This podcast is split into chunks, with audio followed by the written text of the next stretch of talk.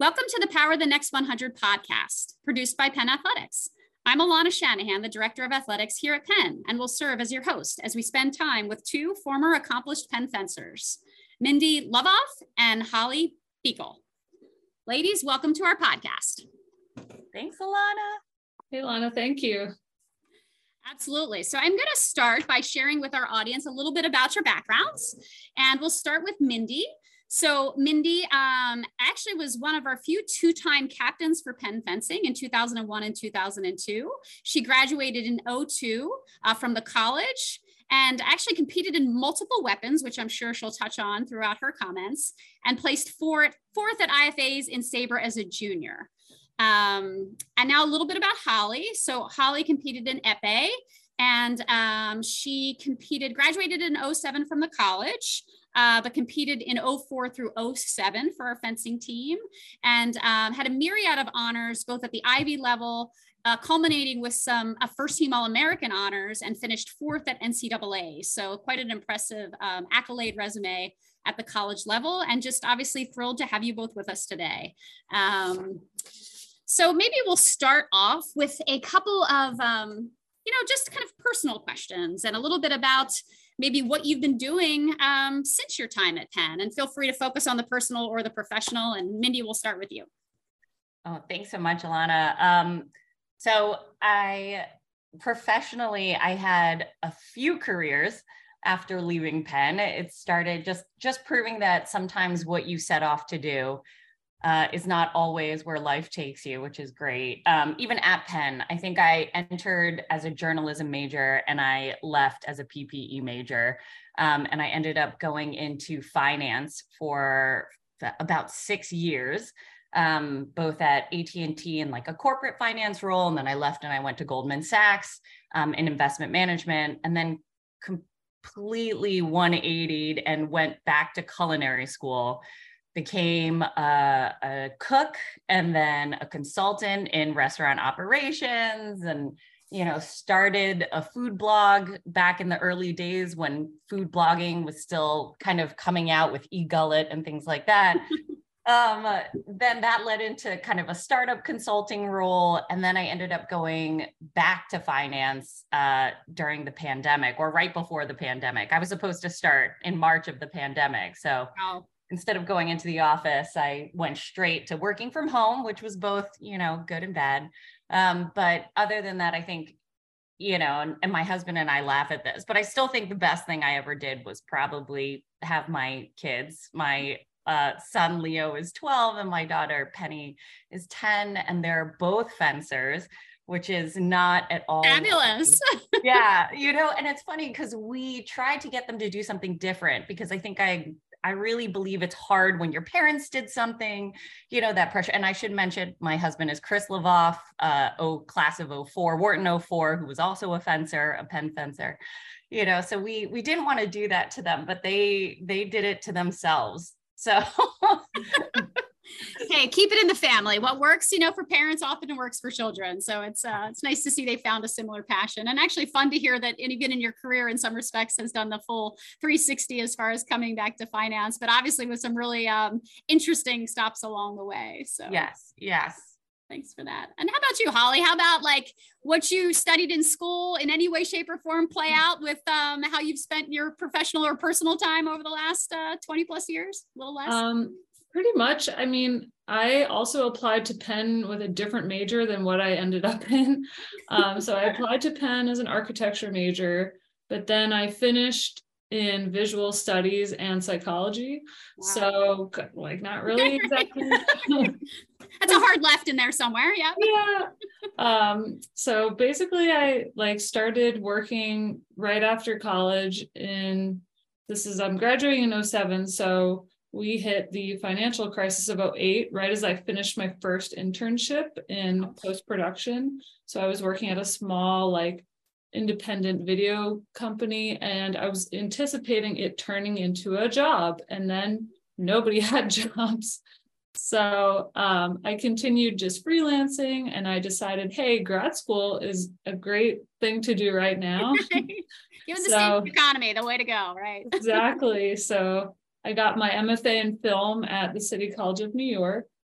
And all the while was freelancing as a video editor, doing lots of different kinds of projects, um, lots of documentaries, also food related content, most recently for the Food Network.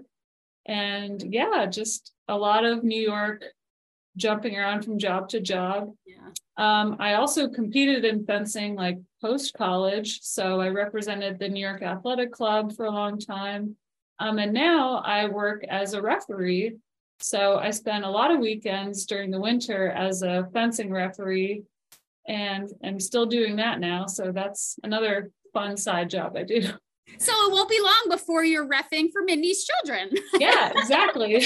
well, it's funny enough. I was trying to convince Holly if maybe next year she'll come coach. So Holly is an amazing epee fencer, really, really amazing epee fencer. And um, at my son and daughter's school, the coaches all are saber background. Oh, wow. Okay. And it's a very different weapon. And I was telling Holly about this. I went to see their meet and I ended up having to coach their meet because it turned out none of their epees knew how to fence epee. So they were all swinging like sabers. And I was like, what are you doing? Take the plate, you know?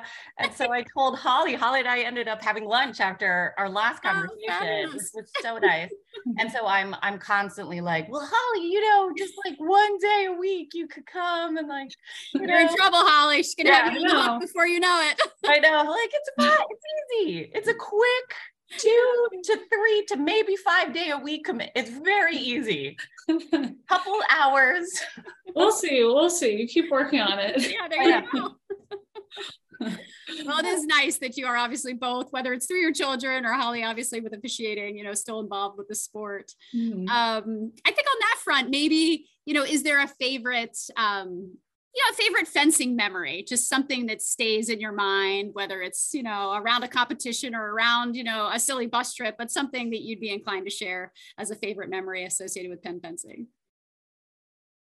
Um, yeah, I, go ahead, Hal. Uh, I was going to say, um, so back when Mindy and I were fencing, uh, we had different head coaches then are there today. So our head coaches were Dave Micahnik and assistant coach Josip Vitibski and so uh, Yosef is a much older Ukrainian guy.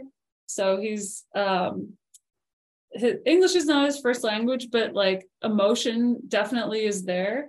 So you would get a lesson from him, and you might have had like the worst lesson ever, but he just like cared so much about everyone. So if you just like worked really hard with him, he'd bring in these like little chocolates from these like Ukrainian markets he would have near his house, I guess. And he would only give them to his like favorite students, or even if he had like Mindy shared this last time, if he had like an apple and he would like cut you parts of it off that was like his snack, but he was like sharing it with you.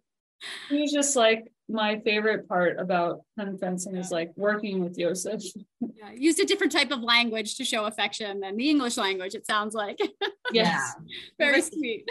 he was, I, you know, I tell my my kids currently have Russian Ukrainian coaches and I've I've told them there is there is a harshness to your lesson, right? There is an expectation level that is very high.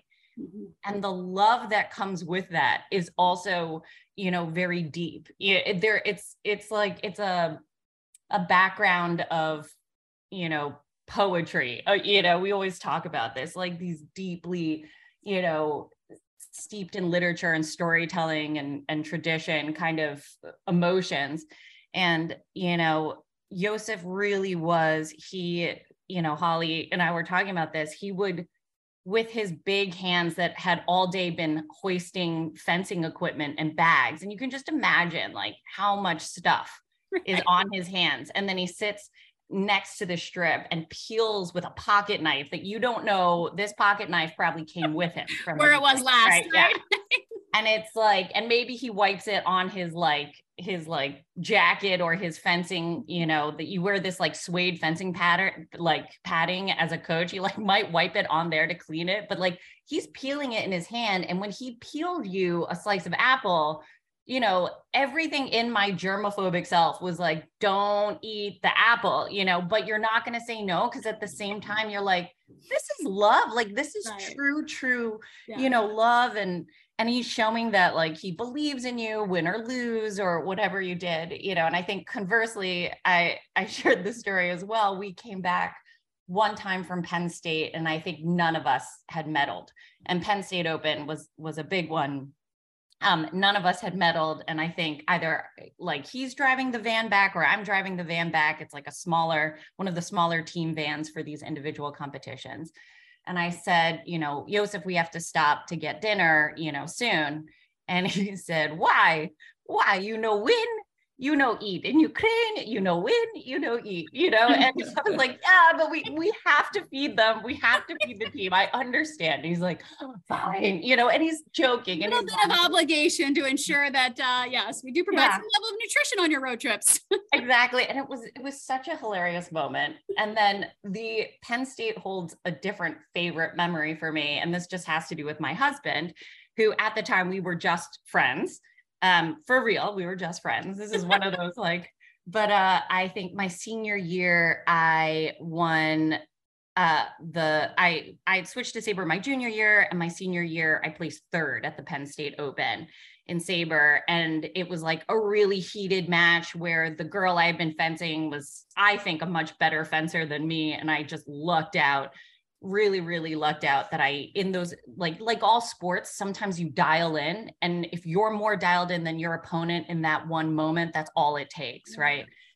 And it was my senior year you know last penn state open i get third and my team is like lined up watching because everybody's watching these mm-hmm. your your medal bouts and the first person who runs out to the strip is my now husband oh, you know and we were just friends sweet. at the time yeah. yeah. and we still we still talk foreshadowing maybe right yeah foreshadow exactly exactly i was like oh you know you you won me because you were the first to the strip to congratulate no congrats you won the big prize you know but it was it's a it's a great memory we yeah one that i'm sure so. yeah it has even more relevance given your given your marriage that's yeah that's, um, that's awesome all right so we we all know obviously as part of college athletics you have your moments of setbacks and we try not to call them failures. We try to you know opportunities to grow.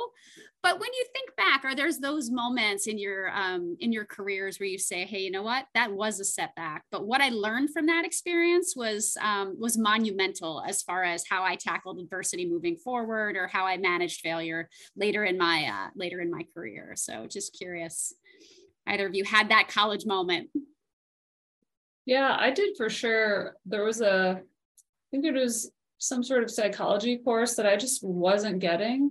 And I know I I took a lot of psychology classes at Penn uh, for parts of my major. So there was just one that wasn't clicking with me at all. And I had taken the first maybe midterm and I probably failed it. And it was really scary because you come from like this high expectation of sports and you know you've always succeeded as a kid and then all of a sudden you're up against something that you don't understand and it's not clicking for you. And at first i took it personally like oh my god something's wrong with me. Mm-hmm. but you know in the end it, maybe it was the subject that just wasn't right for me. So i ended up uh, dropping the course and it was an incomplete which is not a failure. There you go right. So my G- gpa is not screwed up but um I I realized that there are just some things that are just like not meant for you. And I had one of my first um, paid like freelancing jobs was editing wedding videos.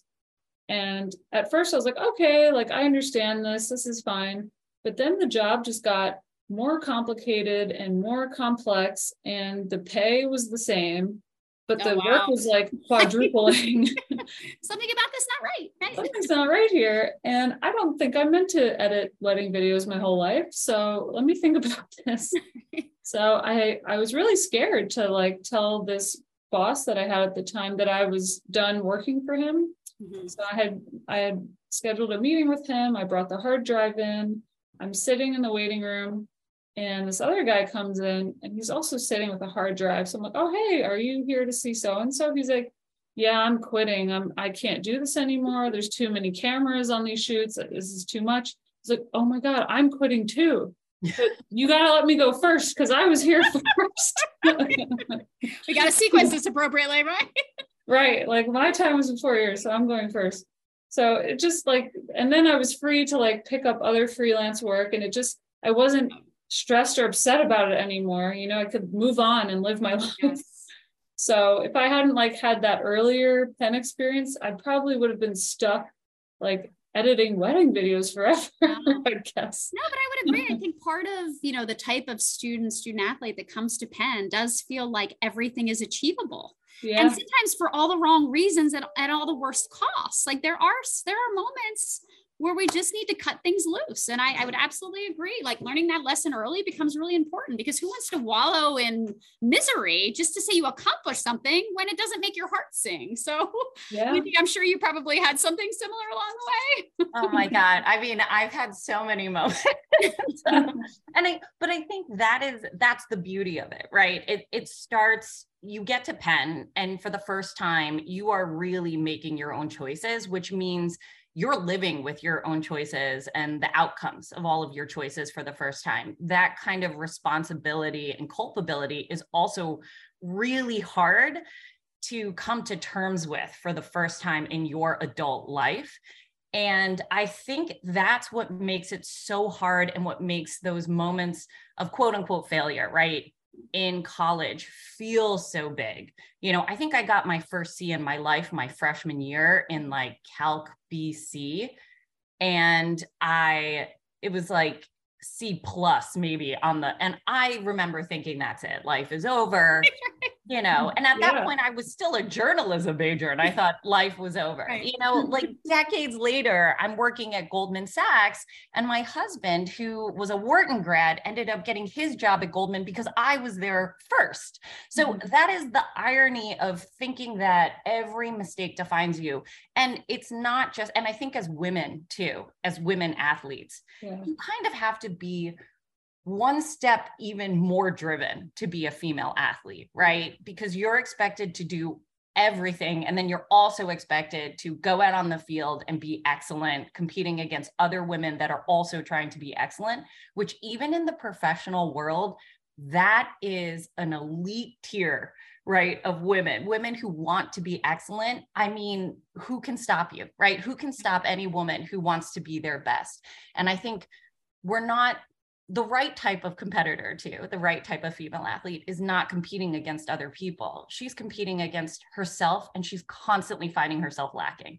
Yeah. you know mm-hmm. and that's what i find all the time. You know i still find it i find it in my daughter and her friends are all athletes. She's also a, a probably better at tennis right now. And her little group you see them at 10 years old just like chomping at this bit and mm-hmm. beating themselves up. And the oh my god the amount of tears a 10 year old girl Oh goodness. Oh my God. Hell hath no fury like a 10-year-old girls tournament with bad line calls. I mean, just uh, like holy cow. You know, and so and it just goes on through life. And I think what is amazing at Penn is this kind of protected environment where you make these stumbles but you have a support network, especially in female athletics, where you stumble, or let's say you were on the strip and everyone was counting on you to be the anchor like it's what is it it's like 13 13 and the next one wins right yeah Yep. And you know, you're short by one touch because it can go 4 4 and then you can lose, and then your whole team loses. And everybody was watching that. And it feels like such a bad moment. And the next high is when it goes your way. But it's learning that whether it goes your your way this time or it doesn't go your way the next time, you know, it's learning that these small moments teach you something. We learn more from our failures. I tell my kids that all the time. A failure now, a failure when you're young, what a blessing, yeah. right? Because it teaches you something, especially it teaches you resiliency and that the world doesn't end if you can hold on to that. Um, and I feel, I feel so, you know, bad for younger generations now because there's so much focus on them through social media and there's so much publication of their wins and their losses and their successes and their perceived failures.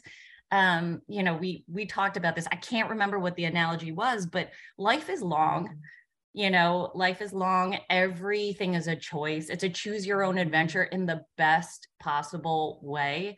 And I think that there are multiple ways to get to the same outcome. It's not always like doom and gloom one way no. and, you know, absolute success one way. And if you embrace that and you always know that you actually have a lot of control in the outcome of your life in that way, like you can't control how other people react, right. you can't go back in time and change things, but you have every ounce of control in what you choose to do with what happened from this point forward and you get to choose happiness, right? And I think that's a huge one for perseverance and opportunity. Um, you know, so the, I wish I could pick out one moment. I I know I talked about, you know, I made a bad choice for not preparing for NCAA's my senior year.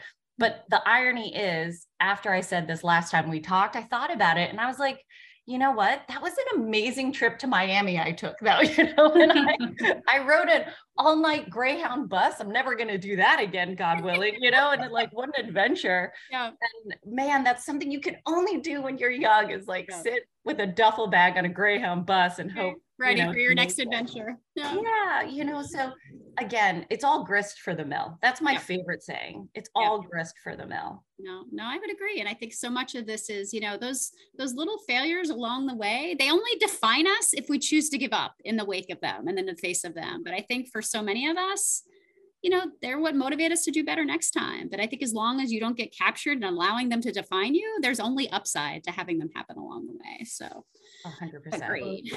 All right. So obviously part of this podcast is um, celebrating 100 years of women's athletics at Penn. And obviously we're celebrating the 50th anniversary of Title IX this year.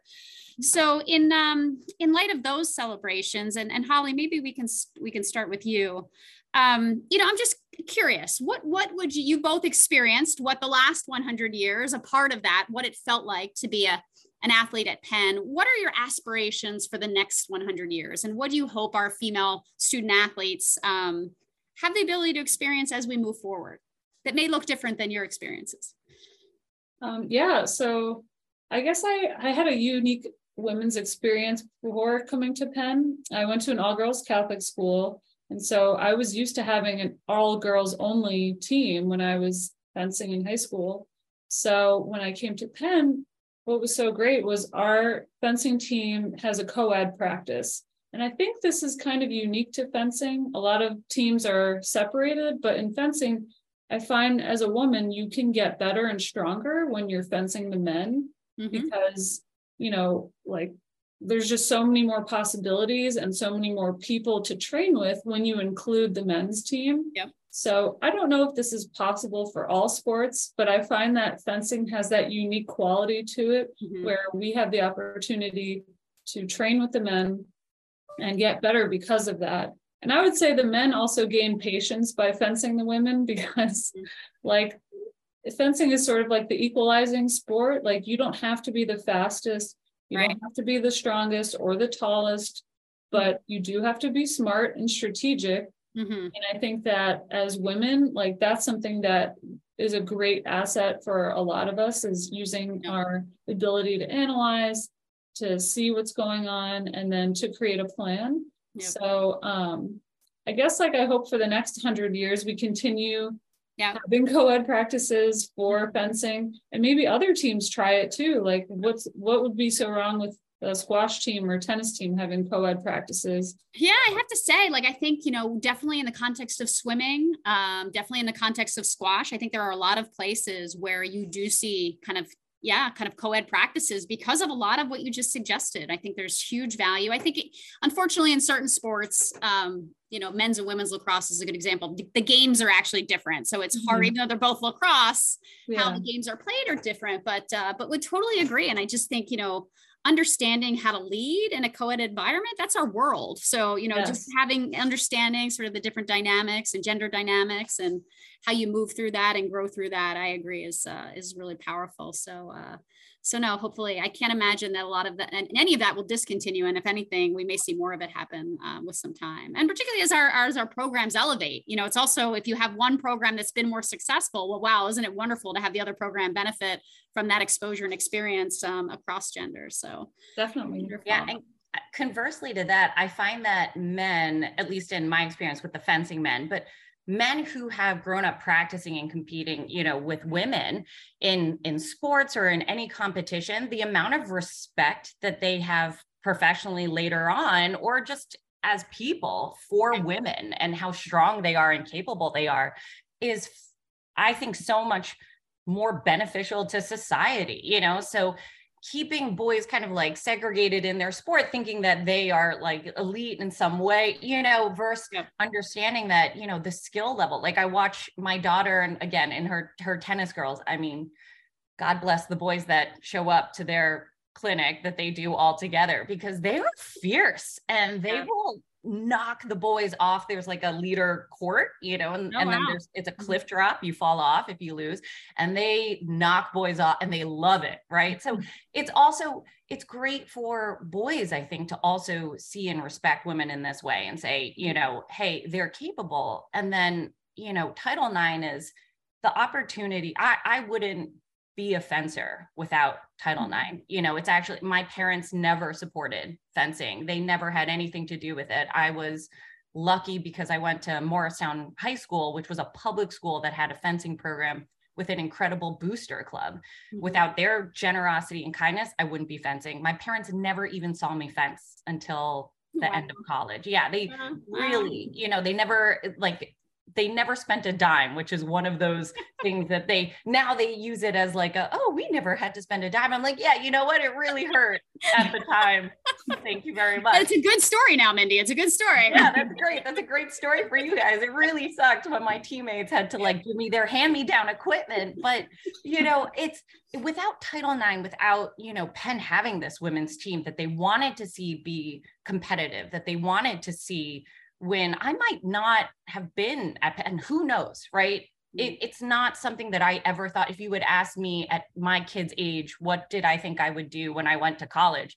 I didn't even know what fencing was. Yeah, it wasn't right? on the so, radar, let alone the list. Yeah, exactly. So it's it's having Title IX at that level, at the collegiate level, that really trickle down trickles down the kind of different schools supporting this level of athletic competition and education in the federal like federally sponsored high school space right? You know like that's where i grew up. I had a public school that did this you know? So it's so so important.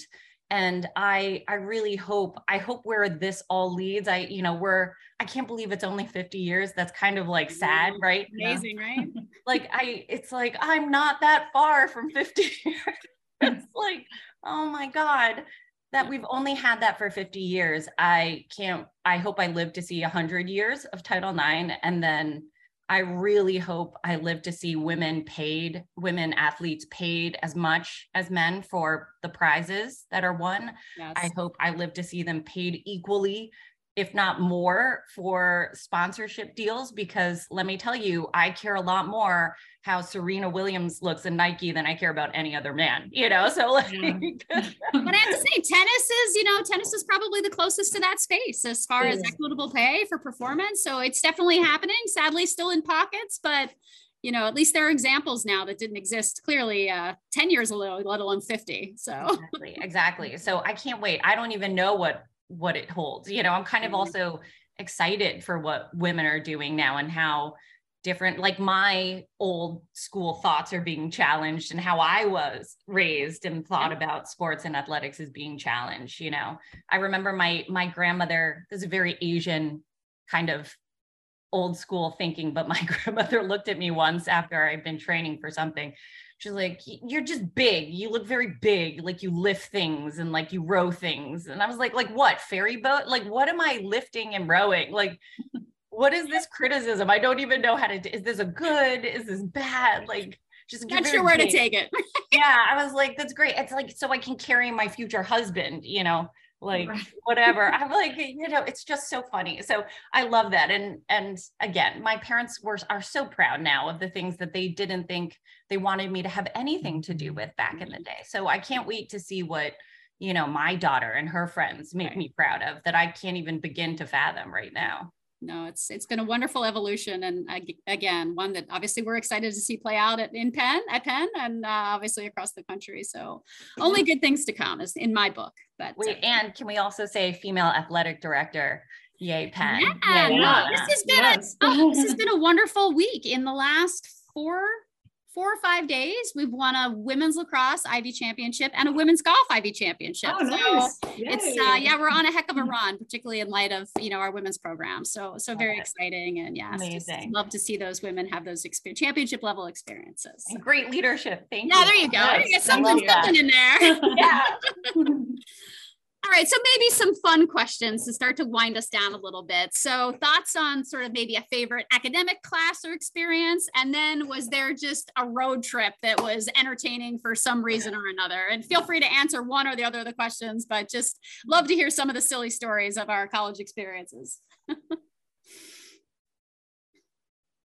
Well, I'll just say that I'm that person. Like my kids now take a shuttle bus between their campuses, and my son texted me the other day that he was going to be late because the bus coming from the lower school was late because a kid had thrown up on it. And he was like, "It's the same kid, and he always throws up on the bus, and then they have to clean the bus, and they always make it late." And he's like, "And then we're all squished in the front of the bus because it smells like vomit in the back." and I was laughing because I'm like, I'm that kid. Like, and not only was I that kid when I was younger, in college, I think the bus had to stop a couple of times for me to get off the bus and vomit on the side of the road, oh no.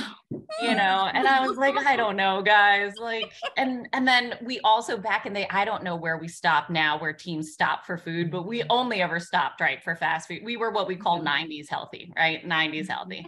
And I remember one fencer yelling, Would you ever go to a state named K, you know, and eat something called C? Why do we keep stopping here? And I was like, Just eat the food. You, you know, we have $10 per diem, just eat dinner.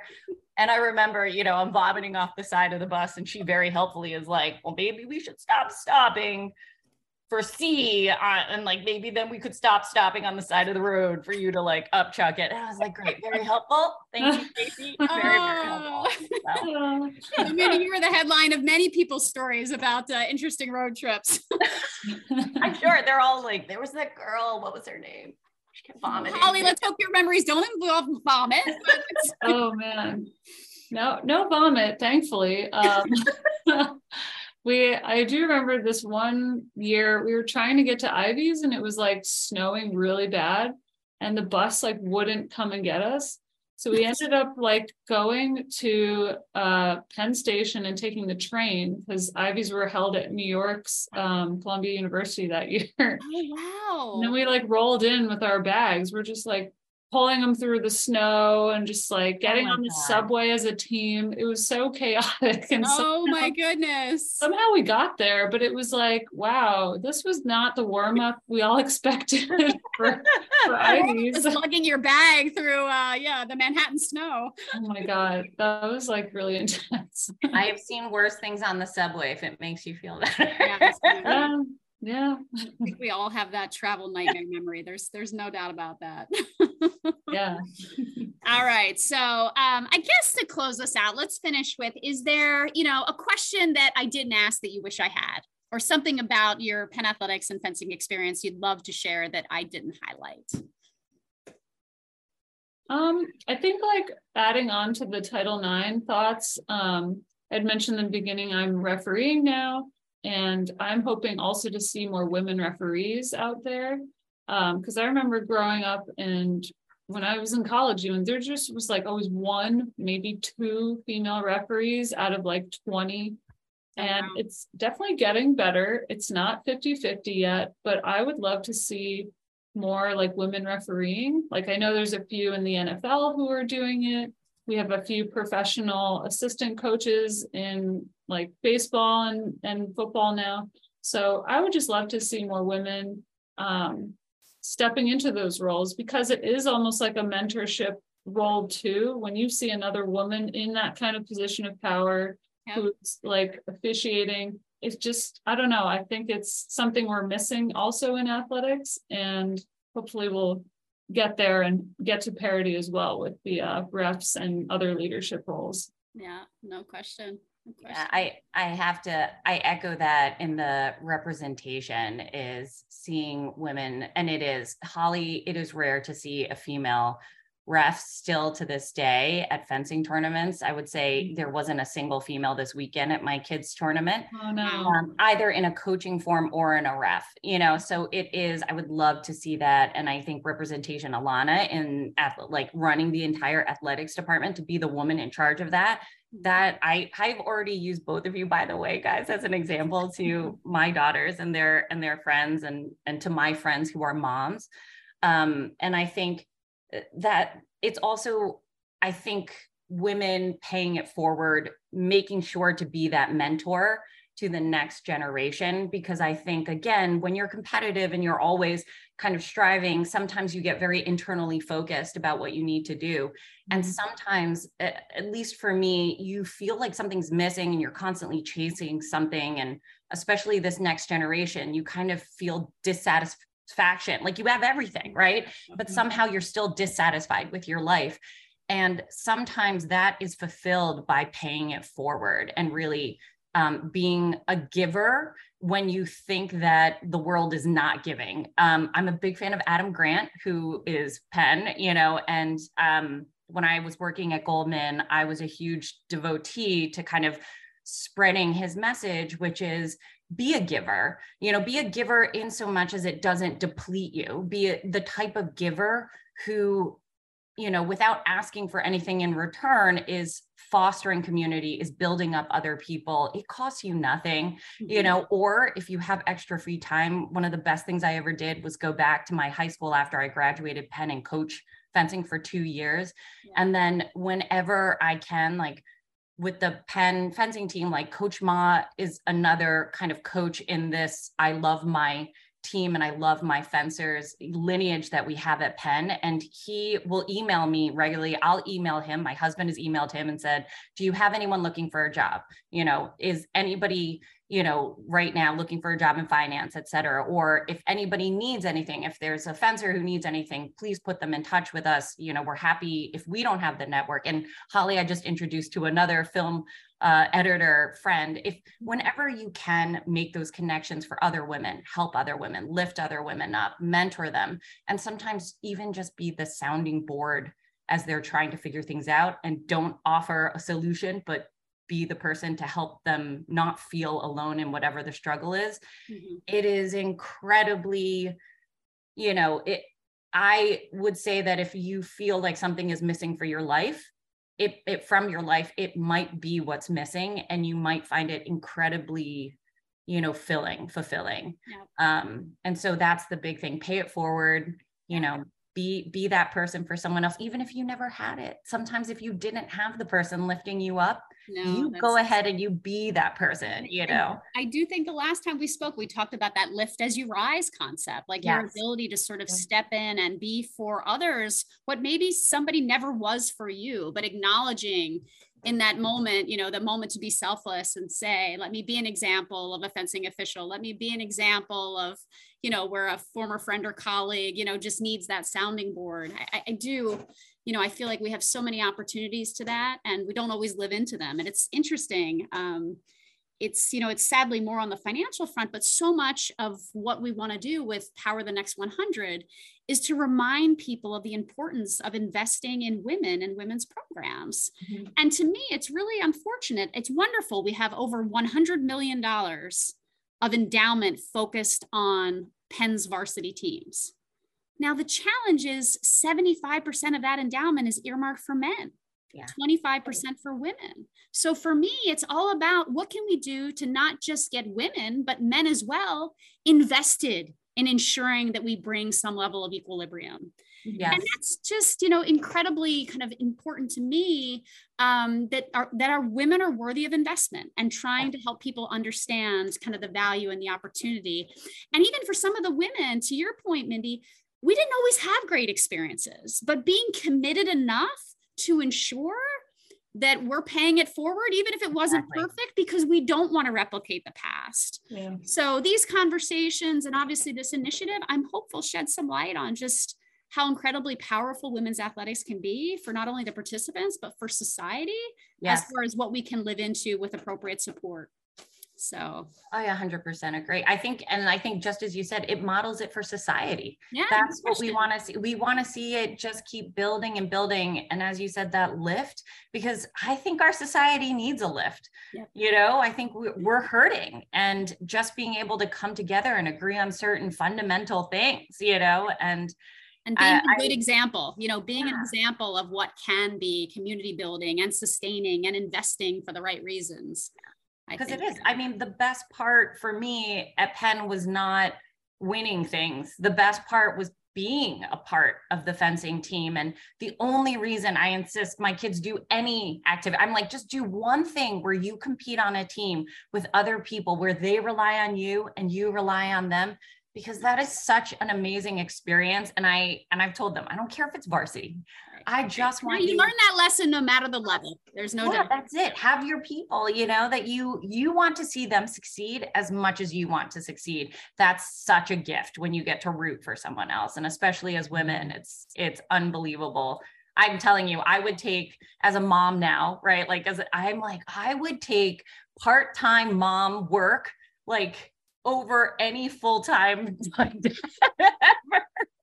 I mean, what they're able to accomplish, I'm always kind of amazed and blown away, you know, the power there. So hmm. it's incredible. And every stage of life, your your women, your your people, your sisters in in different areas, they come at you in every profession. Now that I've worked in several different professions, I'm going to tell you in every single profession, it's the women that will gather around you and help you. Mm-hmm. And as you become a mom, it's your mom friends. And as you go to school and your kids go into sports, it's your, you know, fellow moms of, you know, that sit with you while all those bad line calls are happening and like you rub each other's shoulders and you Right. you comfort each other's daughters, you know, because they don't want to talk to you. They only want to talk to their the other mom who will get them, you know, and thank God for that support and that sisterhood, really, you know. So thank you, Alana, for doing this and bringing us No, absolutely. and I just, definitely. yeah, I mean, I just obviously want to take a moment to, to thank you both, Mindy and Holly, for being part of this. Um, you know, these